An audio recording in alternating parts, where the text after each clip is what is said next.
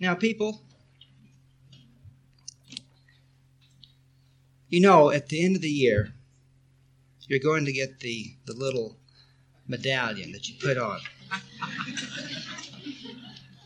Little buttonhole. It's uh, it's uh, in honor of Santa Fe. It's silver and turquoise, of course, and it says, "I'm a Dispensapalian and proud of it." And of course, it has our symbols. It has, it has the, uh, it has the little picture of the white light aura, and then the uh, little donuts, you know, with covered in white coconut. You see, or you could, if you wish, you have the choice of the powdered sugar coconut. I mean, powdered sugar donut. But you will not get this unless you pass the test. So we have covered five reasons, five ways that you can be happy. And of course you all know these, don't you? You've written them in, in your heart. But in case someone has forgotten, I will review it because I want all of you to wear this. So we'll have a little review here, first of all.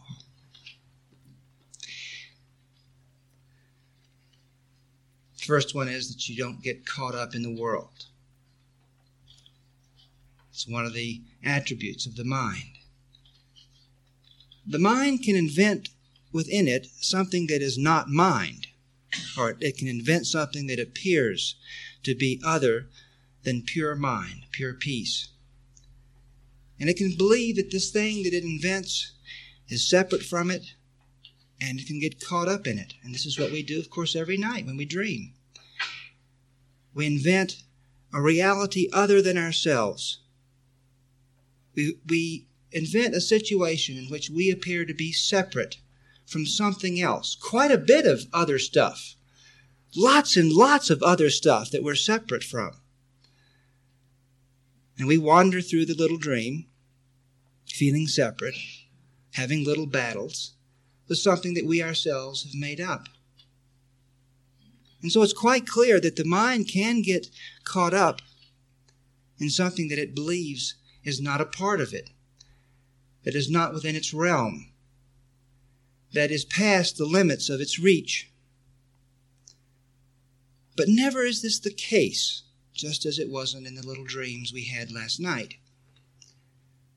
Never is it true that anything is outside the boundary of the strength and the peace of our heart. It still encircles it all.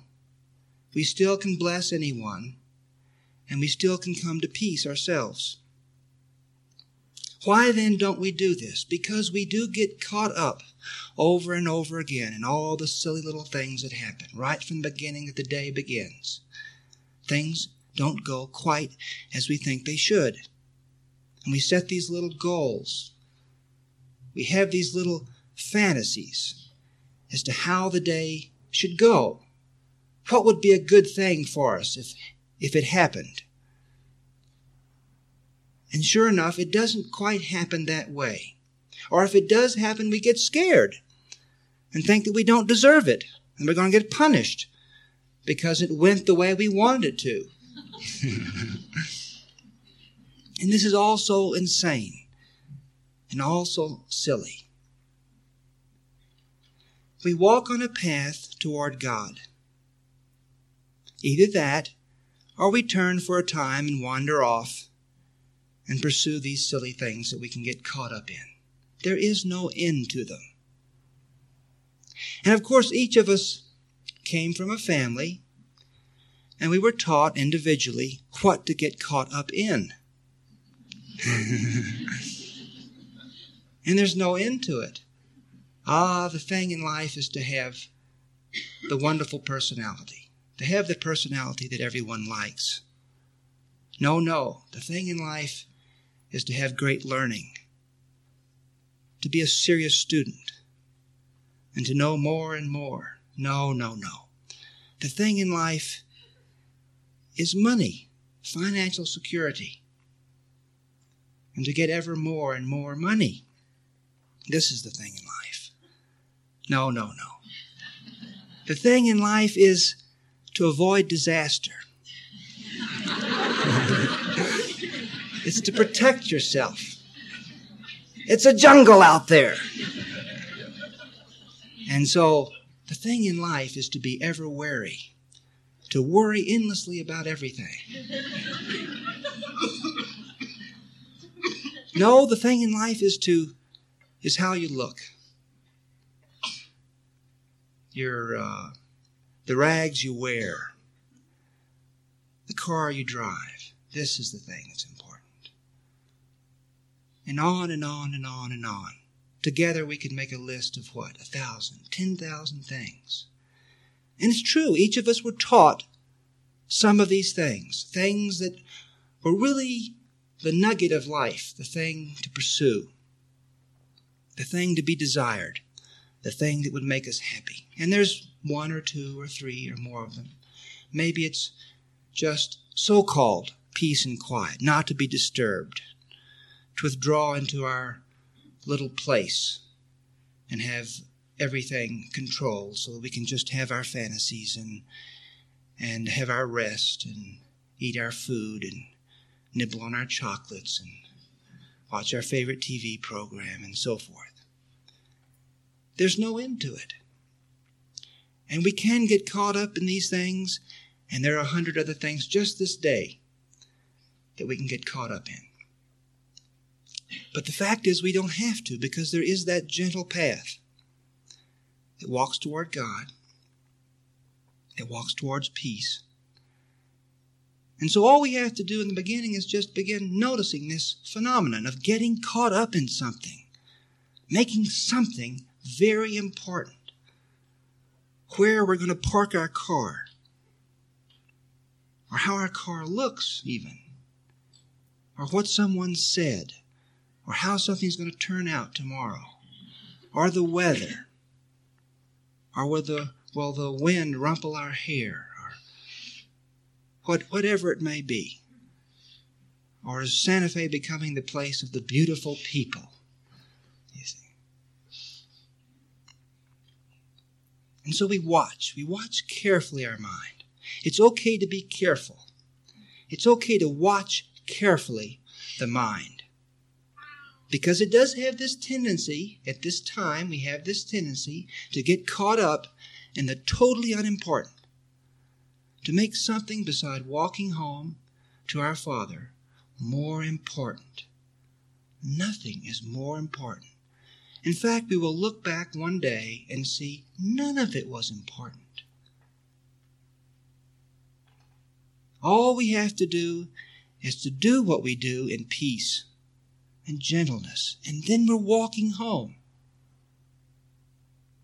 We're walking toward light, or we're walking toward anger and bitterness and issues and being right and being agitated and, and running after this excitement and that excitement and being depressed.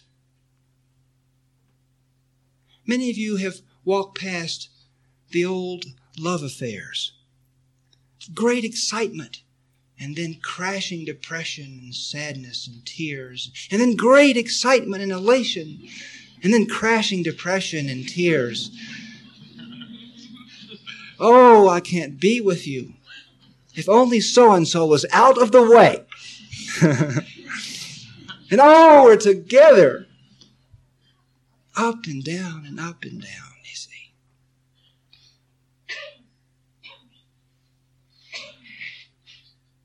And then there's this gentle, gentle, gentle path. Increasing awareness of the presence of God. And it's very simple.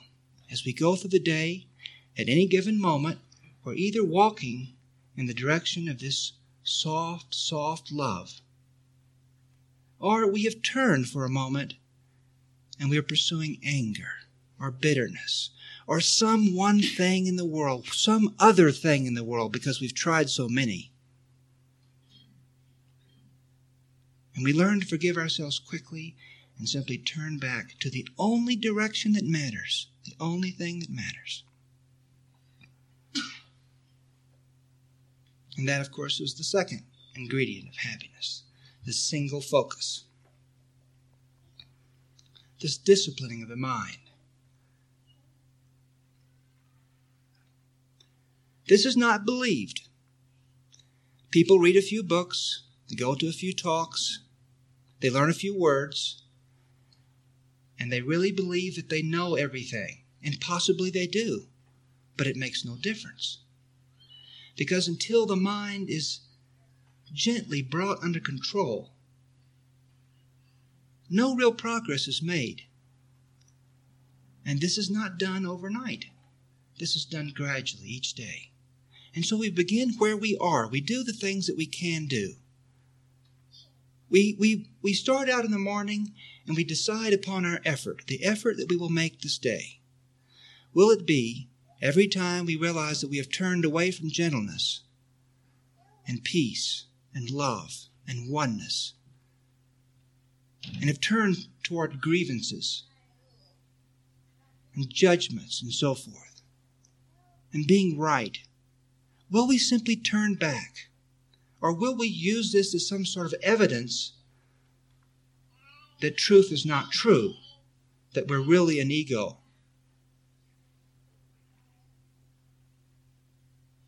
That's the effort we make, possibly. And that's all that's necessary that we do.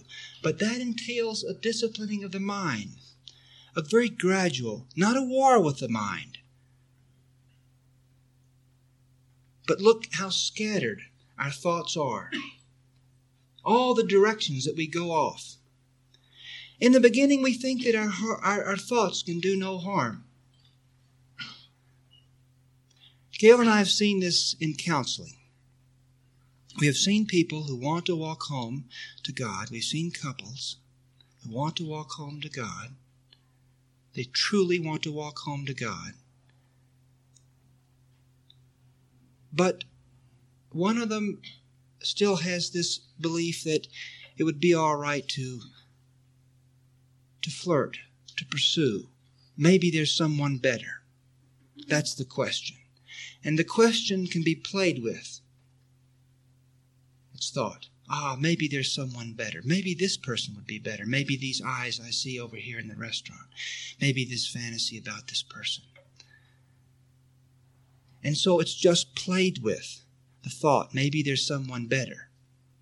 Maybe I'll find someone better. It's just played with.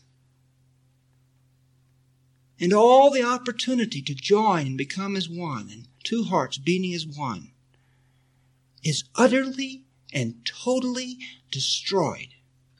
It cannot exist. There is no opportunity for these two dear, dear people to come together.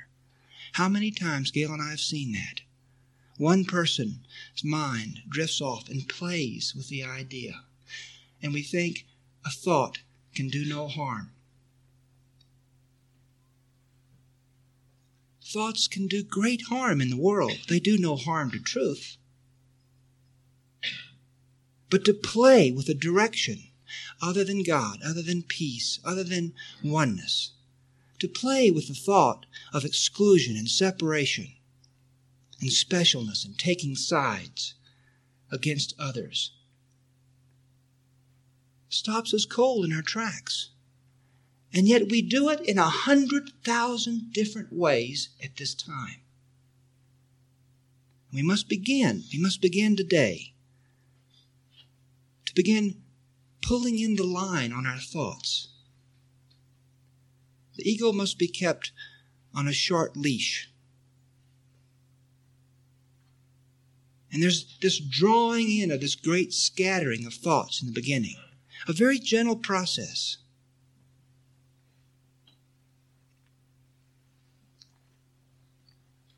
And the third thing we talked about is forgiveness. The happy person does not criticize because the happy, happy person has realized that thoughts don't leave your mind. You can't take a thought and stick it like a stamp on someone else. It stays in your heart. One attack thought stays there and it continues to attack inside you. it continues to lash out. It is a source of bitterness. And so the happy person must learn to, to forgive quickly and easily. How? It doesn't matter how. Anyway, we just begin. We do something. We all know enough. That's the interesting thing. What we know exactly matches the problem that we have today. It doesn't match the problem that we'll have a little on, a little further down the line. And that's why it's not necessary for us to try to take on things we're not ready to take on. But it does mat- match the problems that we have today. And if you are aware of a grievance, a grudge, you have the necessary tools to let this stinging insect free. It's like you've swallowed some bee or something. And it just wants to get out and fly away. And it does that when you realize that your brother, your sister is innocent. So if you can't do anything else, just say, turn to the person in your mind and say, you're innocent. Just say the words if you can't, even if they are, sound hollow to you. You are doing something now. You're beginning to side with your will. You're beginning to side with your destiny. You're going to get home. The only question is, how long will it take you? That's the only question. And you will shorten the time today if you will try just a little. If you see some bitterness, some grievance, some condemnation, if you just notice it, and then try something. We've said before here that if you will do no more than surround the person in light, your ego will stop handing this to you, because your ego does not like light. And if it realizes that every time it brings up this person to your mind, you're going to surround them with light, it's pretty dumb, but it's not so dumb as to continue handing you that thought, because that just is going to bring light into your mind. So you don't have to see anything about the person. You don't have to understand anything about the person. You just surround them in light, because that's what you are. You are the light of the world. You're fulfilling your function. You're going home. You're drawing closer to God. The only question is, do you wish to draw closer to God right now? And look in your heart and you will see, yes, you do. But we have this thought about getting all the way all at once. And if, unless we can get there all the way, all at once, we won't take the little step. You start making enormous progress when you finally decide you are willing to take the little step, the little gain, to make the little effort. That's when enormous progress begins, although often unnoticed in the beginning. So of course you love your father. Of course you want the peace of God. You wouldn't be sitting here if you didn't. And so make the little effort. It goes so quickly when we, when we decide to be that simple. And the fourth thing we talked about is certainty. If we've made the best decision that we can, if we've said and we've decided in peace, then we act with certainty. We don't second-guess ourselves, constantly question ourselves. We do the best we can, and we act as if what we are doing is absolutely perfect. Once we've made up our mind, of course, if the situation changes and we need to reconsider, we do that. This is how Mother Teresa began, acting with certainty. She began acting like a saint before she became one. It's all right to do that. It's essential to do that. Discouragement is love of the ego. Discouragement is love of the other direction. Discouragement is an unwillingness to take the little step toward God that we could take. That's all it is. It's a reason that we give ourselves for not taking the little step. There is no reason to be discouraged because the way home is so, so simple. We could not fail to understand it. If a little puppy, if a little kitty cat, if a little one, two, three, or four-year-old can understand it, can't we, with all of our vast knowledge and all the books we've read and all the fancy metaphysical ideas we can give, if we have all that, can we not comprehend the way home? So tell yourself, there is no reason for me to be discouraged. I'm just unwilling to make the little effort. I want the effort to be grand and noticeable.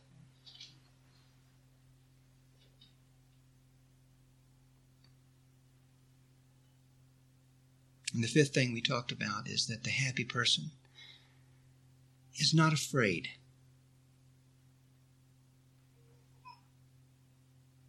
Walks in peace. And yet takes every fear into consideration. Looks at the fear. Never avoids the fear. The fear indicates a belief, a premise accepted. If you are afraid, you are believing something that is hurting you, and so you must look at even the slightest little tinge of fear.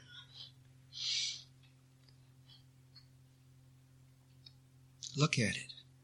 Do whatever you need to do to lay it aside. As we've said so often, doing something overt, doing something practical, is often the best way to lay aside a thought. There was a couple uh, came to me for counseling a long while back. And um, I don't think I've told you this story. They were going to get married. They wanted me to marry them. And I make everyone who wants to uh, wants me to marry them, I make them see me three times. Uh, it's surprising how many this eliminates. I have to come to three three separate sessions. And uh, so there was a hang-up. Something was going on. We were talking about this concept, about fear, looking at the fear, doing whatever you need to do to let go of the fear and to help the other person with the fear. You see, what we do is we see the other person's fear. We realize that it's crazy, that it's a weakness, and it is. It's insane. All fear is insane. So whatever fear you have, there's someone who sees the insanity of that fear. Now, the, the tendency is to condemn the person because of their fear, to attack them because of their pain. Fear is pure pain. And when someone is afraid, they are in pain and they are in trouble. And our tendency is to criticize them, to look down upon them because of this weakness. And what we must learn, especially in our relationships, is to not question the other person's fear. To not try to argue them out of it because that won't work, but to come and help them because they're afraid. Not help them in seeing the light, but help them feel better, feel connected. This is often what Gail and I do when one of us is having trouble. We, we up the number of times that we meditate during the day. We may, instead of having three meditations a day, we may have seven or eight little ones during the day, because just the closeness helps. Just you're willing to be someone's friend. Just you're willing to accept them and their fears, to support them even in their mistakes, to be their friend and support them even in their mistakes, helps them because now they feel connected. And that's all that's needed. We don't realize this in the beginning. All that's needed is this kind of simple love, the willingness to be someone's friend, not to take their side against someone else. This is not being their friend. This is feeding their ego. The ego grows when it's fed, and we learn to avoid situations that feed our ego. You know some of those situations already. Don't think that you will come through a situation like that unscathed. If the situation feeds your ego, your ego grows. That means you turn away from God and you walk the opposite direction, and you will simply have to retrace your steps. And you will retrace your steps. But if it can be avoided, then avoid it. And one way to avoid it is to not do it with others, to just drop the habit entirely, to not feed other people's ego. And so they closed their eyes and they tried to see what they were afraid of. What were the fears that they had? What, what were the fears they had about each other? What were the fears they had about the future? What were they, what were they afraid of about this relationship, this marriage? Why were they afraid to get married? They just looked to see if there were fears, because there always are some. And uh, the man saw that he was afraid that uh, that this woman would not be a good mother. And so I had him look in their hearts again. I asked him to be very specific, to look even more closely. You cannot look too closely at a fear. You can try to understand it, and this is a mistake. Don't try to understand it. Look at it. It is not understandable. It did not come from God. Therefore, it cannot be understood. Trying to understand the fear is an ego question that has no answer, and it will simply keep your mind endlessly stirred up. You will never understand the fear. It is insane. It cannot be understood. That's why it can't be reasoned away in the way in the in the way that we usually do it. It can be reasoned away if, if you're using pure truth and you're turning to God in that sense. But in the way we try to reason these things away, it's not going to touch the fear. It will, in fact, reinforce it. And so I asked him to become more specific, and I asked her to think about how she was going to help him with this fear. Because up until now, their discussion had been, this fear would come out in various ways, and she would be incensed. What do you mean I'm not going to be a good mother? And you can see how she could feel criticized by the fear. Fear doesn't criticize you. It seems to criticize you, but if you will look more carefully, it is not criticizing you. It has nothing to do with you. It is their fear. And he would have had this fear about any person that he was marrying. It was his fear. It was not a comment on her. But she felt criticized by it, and so forth. And so the pattern had been that he would express the fear in some way, and then she would attack him because he was in pain. And this was perfectly understandable, but it got nowhere. So he looked at the fear more closely and he said, well, I don't think, let's see, I, I think, well, she's going to forget the feedings.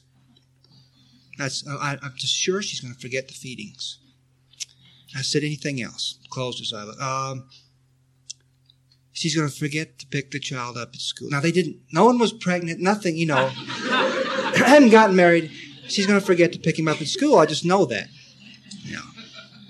This is, this, see, when you look at a fear, it becomes crazier and crazier, and it leaves your mind. If you don't believe it, remember, thoughts stay in our mind as long as we believe them.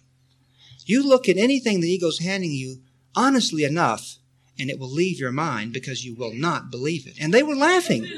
They were laughing at this point because he had looked closely enough to see the absurdity of the fear. So I said, okay, now, there's his fear. What are you going to do about it? So she closed her eyes and she said, well, I tell you what I'm going to do. I'm going to go out and buy one of these little digital watches, and I'm going to set it so that it will go off every time the baby should have a feeding. I said, that's great. Now, what are you going to do about picking the child up at school? She said, I'm going to get a brightly colored string, and every morning I'm going to tie it on my finger so that when I let him at school, then I'll look at it and I'll say, oh, I've got to pick him up. I can't forget to do that. You see.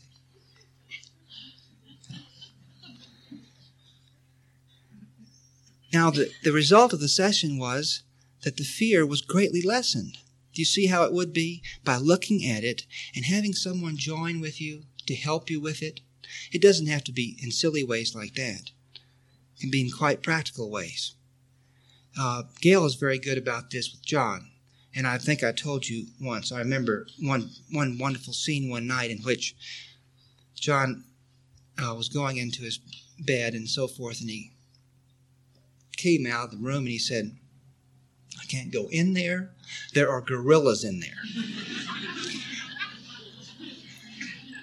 Now, many parents make the same mistake towards their children that they make towards themselves, saying, oh, that's silly. I shouldn't believe in that. And they think they've gotten rid of the fear because they think because they see it silly. They haven't even seen the fear. They've just gotten sort of a vague image of the fear.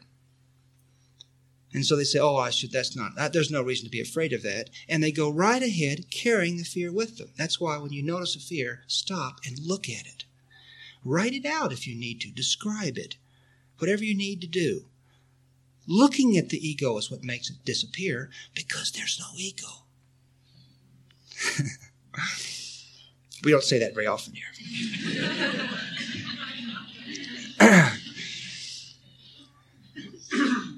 So, many parents would, would say, well, what do you mean? There's no gorillas, gorillas in zoos and so forth. And, or they would go in there and they'd say, there are no gorillas in there. What do you mean? Go get in bed. It'd be silly.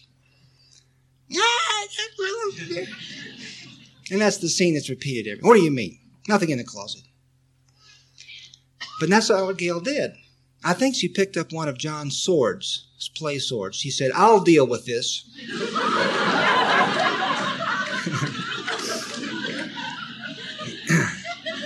She went in, she closed the door, and there was much banging and screaming and so forth. I mean, there was a real war that went on in there. She came out and she said, I got rid of every gorilla. There are none in there. And he believed it. Went right in and went to bed. The other thing that you can do with children that's so, so neat, and it's, it's the same principle, exactly the same principle. John sometimes wakes up. He's had a nightmare at night, and he's very, very disturbed by something. This uh, this particular one that I remember just a few days ago, it was the nightmare, the uh, the uh, monster that he had dreamed about was made out of building blocks. You know, the little wood building blocks, you know. And uh, so I just uh, talked to him for a while. We sat there on the bed, and I had him describe it. And it was very, it's very interesting to watch this process. Because in the beginning, the monster's going to do all this stuff. And then as he looks at the monster and he starts describing the monster, and finally he, he realized that because the monster was made out of building blocks, it didn't have a mouth. When he looked at it more closely. And so he said, well, maybe it'll just suck up all my skin. You see, didn't have a mouth. And pretty soon we kept, you know, looking at this and thinking about it and describing, and the monster was gone. We turned on a few extra lights and so forth, and he went back to bed.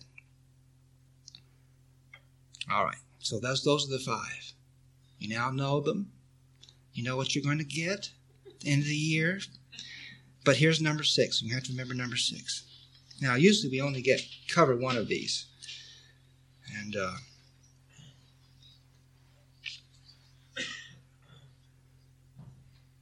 well, I'll be darned. We've already covered this a lot. A happy, a happy person does not deny, and that's really what we were talking about, wasn't it? Is you don't deny. You look at it. Um, so this has to do with honesty. Um, so often we think we can help people by making them conscience-stricken, or as uh, as they say in Texas, conscience-smitten. That we can make them feel uh, feel remorse, a tinge of conscience. We really do believe that by criticizing someone or turning to them and pointing out their fault as we judge it, so we're actually judging the fault, we actually think it is a fault, and we turn and we tell the person their fault, directly or indirectly. It's very often done quite indirectly. And we think that there's some sort of chemical process that goes on as a result of this, you see. We've dropped the magic pill into the brew, and here's what's going to happen. They will feel conscious smitten, or a little conscious smitten.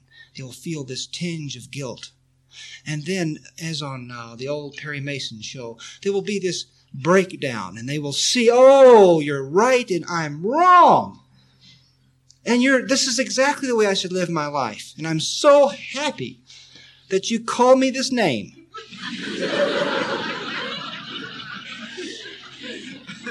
And we really do believe that that's the way it works. But how does it really work? All we have shown the person is that we too believe in attack, because it is some form of attack that we are holding against them. And so all we really say is, I believe in the value of attack, because I'm attacking you because of your fault. And this is not honesty. This is what is passing currently for honesty. It's a hangover from the sixties and early seventies and, and all those groups and all the stuff that was going on, and the humor that arose and the, the kidding and all the stuff that that uh, went on, you see. We still, this is almost, this started out in sort of an overt way, and now it's sort of gone underground. And this is what is passing for honesty now. It's a form of brutalness. And I know I've uh, told you this, but I, I just want to mention again because it's such a good uh, illustration of this point. And that is uh, that Gail and I uncovered one of these dynamics in our relationship oh, a year or so ago, which was uh, cooking food. And we... Uh, We Gail d- cooks more than I do, but I do occasionally cook.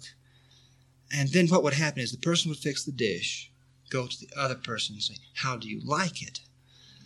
You see, uh, well, I think it needs um, I think it needs a little chili.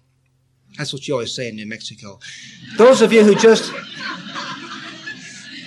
those of you who just arrived here, this is always, if you want to appear very wise at a restaurant, I think it could use a little green chili. Everybody will nod like that. Green chili, yeah. And um, so let's say I had said that to Gail, needs a little green chili, and she'd say, well, the children have to eat it. You always want everything to be so overspiced that no one can eat it. And I will say, well, but you asked me my opinion. Well, I was just asking you if, if you thought it was ready. It's a baked dish. I just want you to know if, if, if, it's, if it's ready or not. Is it baked? Well, it depends on your definition of ready. You know how this thing goes goes on. So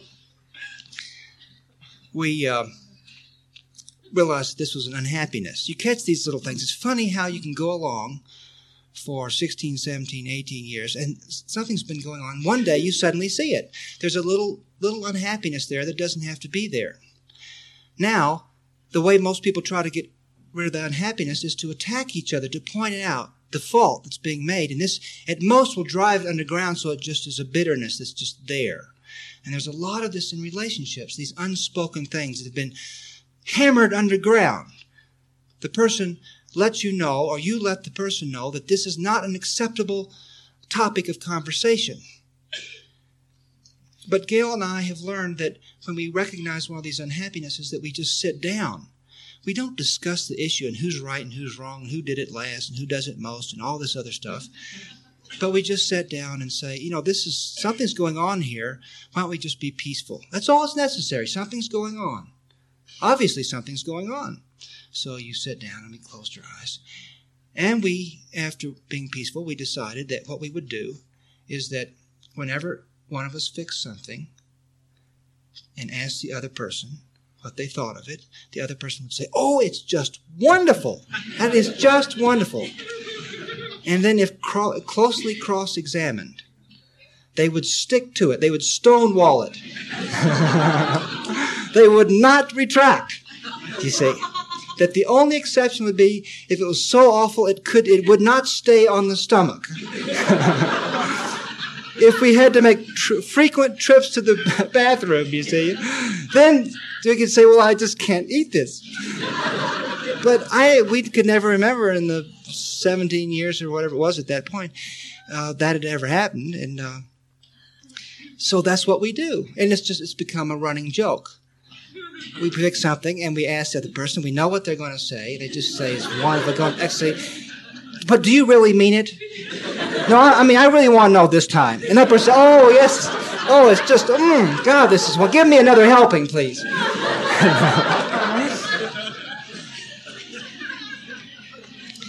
This is true honesty.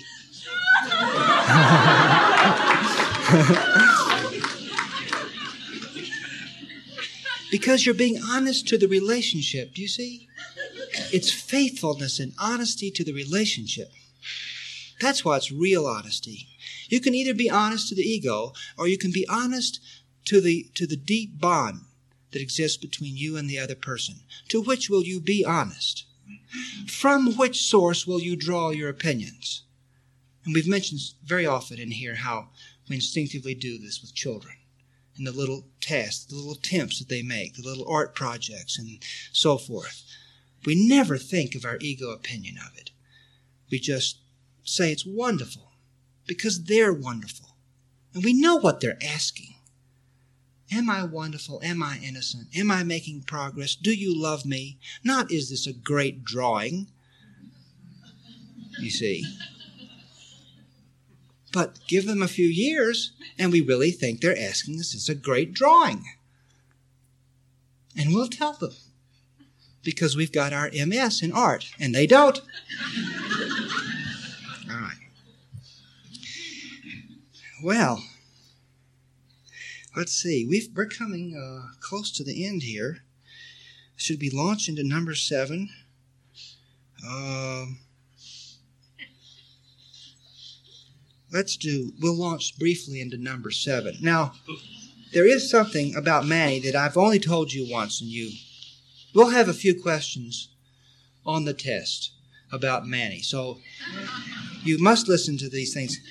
Now, I told you that, of course, that I went to Manny's ministerial school in New Claude, Texas. Now, it's right next to Claude, Texas. It's easy to miss, but not far from Muleshoe and Level Land. These are real places, kid. I'm not, I'm not kidding you. There's actually a place called Muleshoe, Texas, and Level Land, Texas, and it is level, I tell you. um, and there's a Claude, Texas. But this was in New Claude. I just love the idea of people from Claude going out and founding New Claude. You know. But actually, it wasn't Manny's. It wasn't just Manny's ministerial school. It was Manny's ministerial school in Hamburger Heaven. I just I haven't mentioned that very often, but Manny. Well, you know, while I was there, the other student and I would often watch.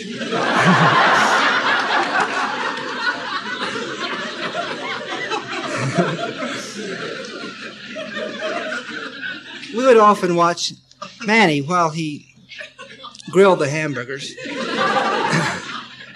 As a matter of fact, there was a little sign that someone had made, some very grateful student had made, that he hung above his grill, and it said, "The Siddhartha of the grill." uh, each patty is individual, and yet there's only one patty. That's the kind of thing Manny would say. Manny would say.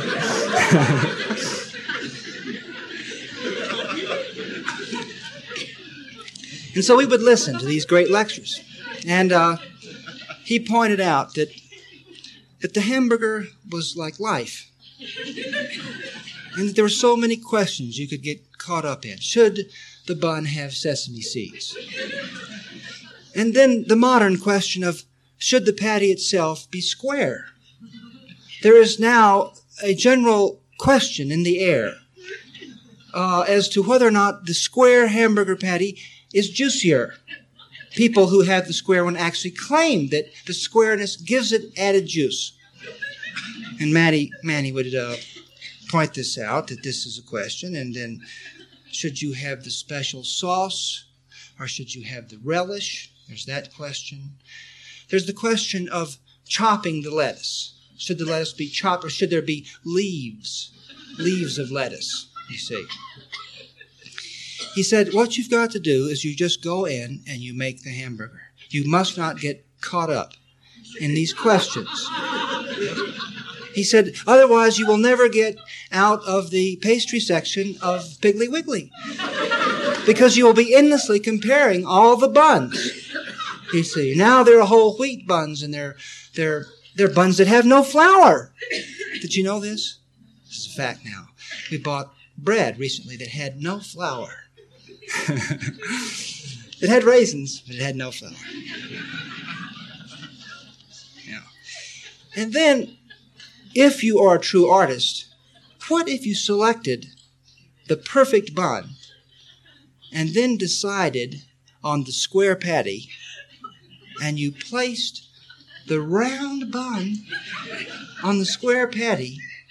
What are you supposed to do with the little teeny corners that stick out? You won't eat it. You'll sit there. Should I nibble? Should I nibble them off? Because people, if you nibble off the corners, it will be round. And all the juiciness will be gone. All right. So this was Manny's great lecture on simplicity.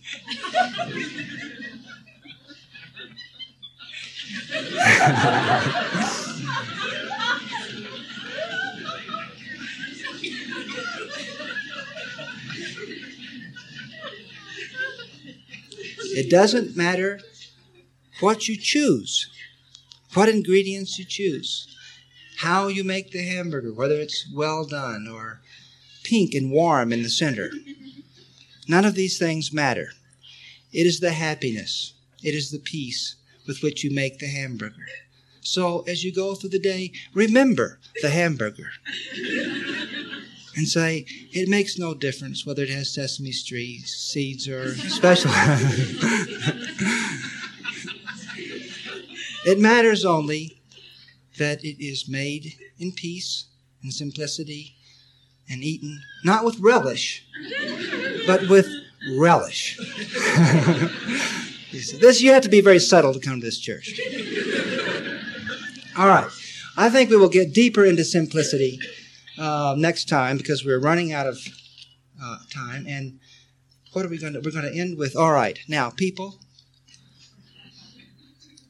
we're, we're having David Secord up. Now, David is going to do one of these, no, no, we're not having David, we're having Tui. Tui came, all right. Um, Tui's going to lead us in one of these uh, little meditations. And once again, you can leave whenever you wish, because this does go on and on. But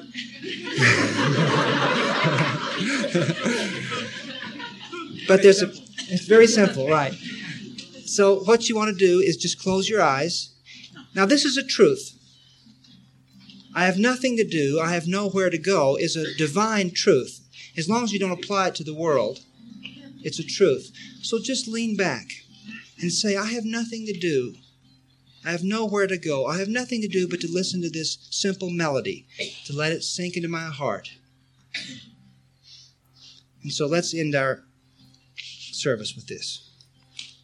When I can read my title clear, two mansions in the sky, I'll bid farewell to every fear and wipe my weeping eyes. I feel like, I feel like I'm on my journey home. I feel like, I feel like I'm on my journey home. I feel like, I feel like I'm on my journey home.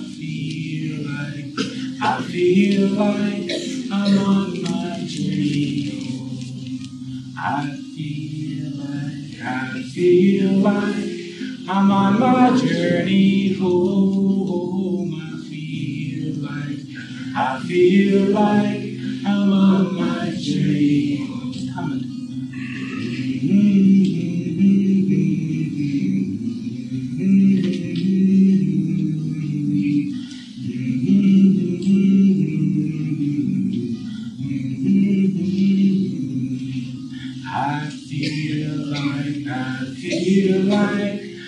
I'm on my journey home. I feel like, I feel like I'm on my journey home.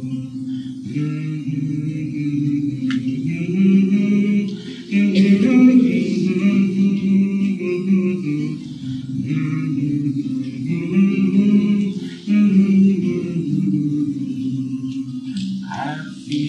like, I feel like I'm on my journey home. I feel like, I feel like I'm on my journey home. Just a minute. I feel like, I feel like I'm on my journey home. I feel like, I feel like I'm on my journey home. Just a minute. I feel like, I feel like I'm on my journey home. I feel like, I feel like I'm on my journey home. Everybody. I feel like, I feel like I'm on my journey home. I feel like, I feel like I'm on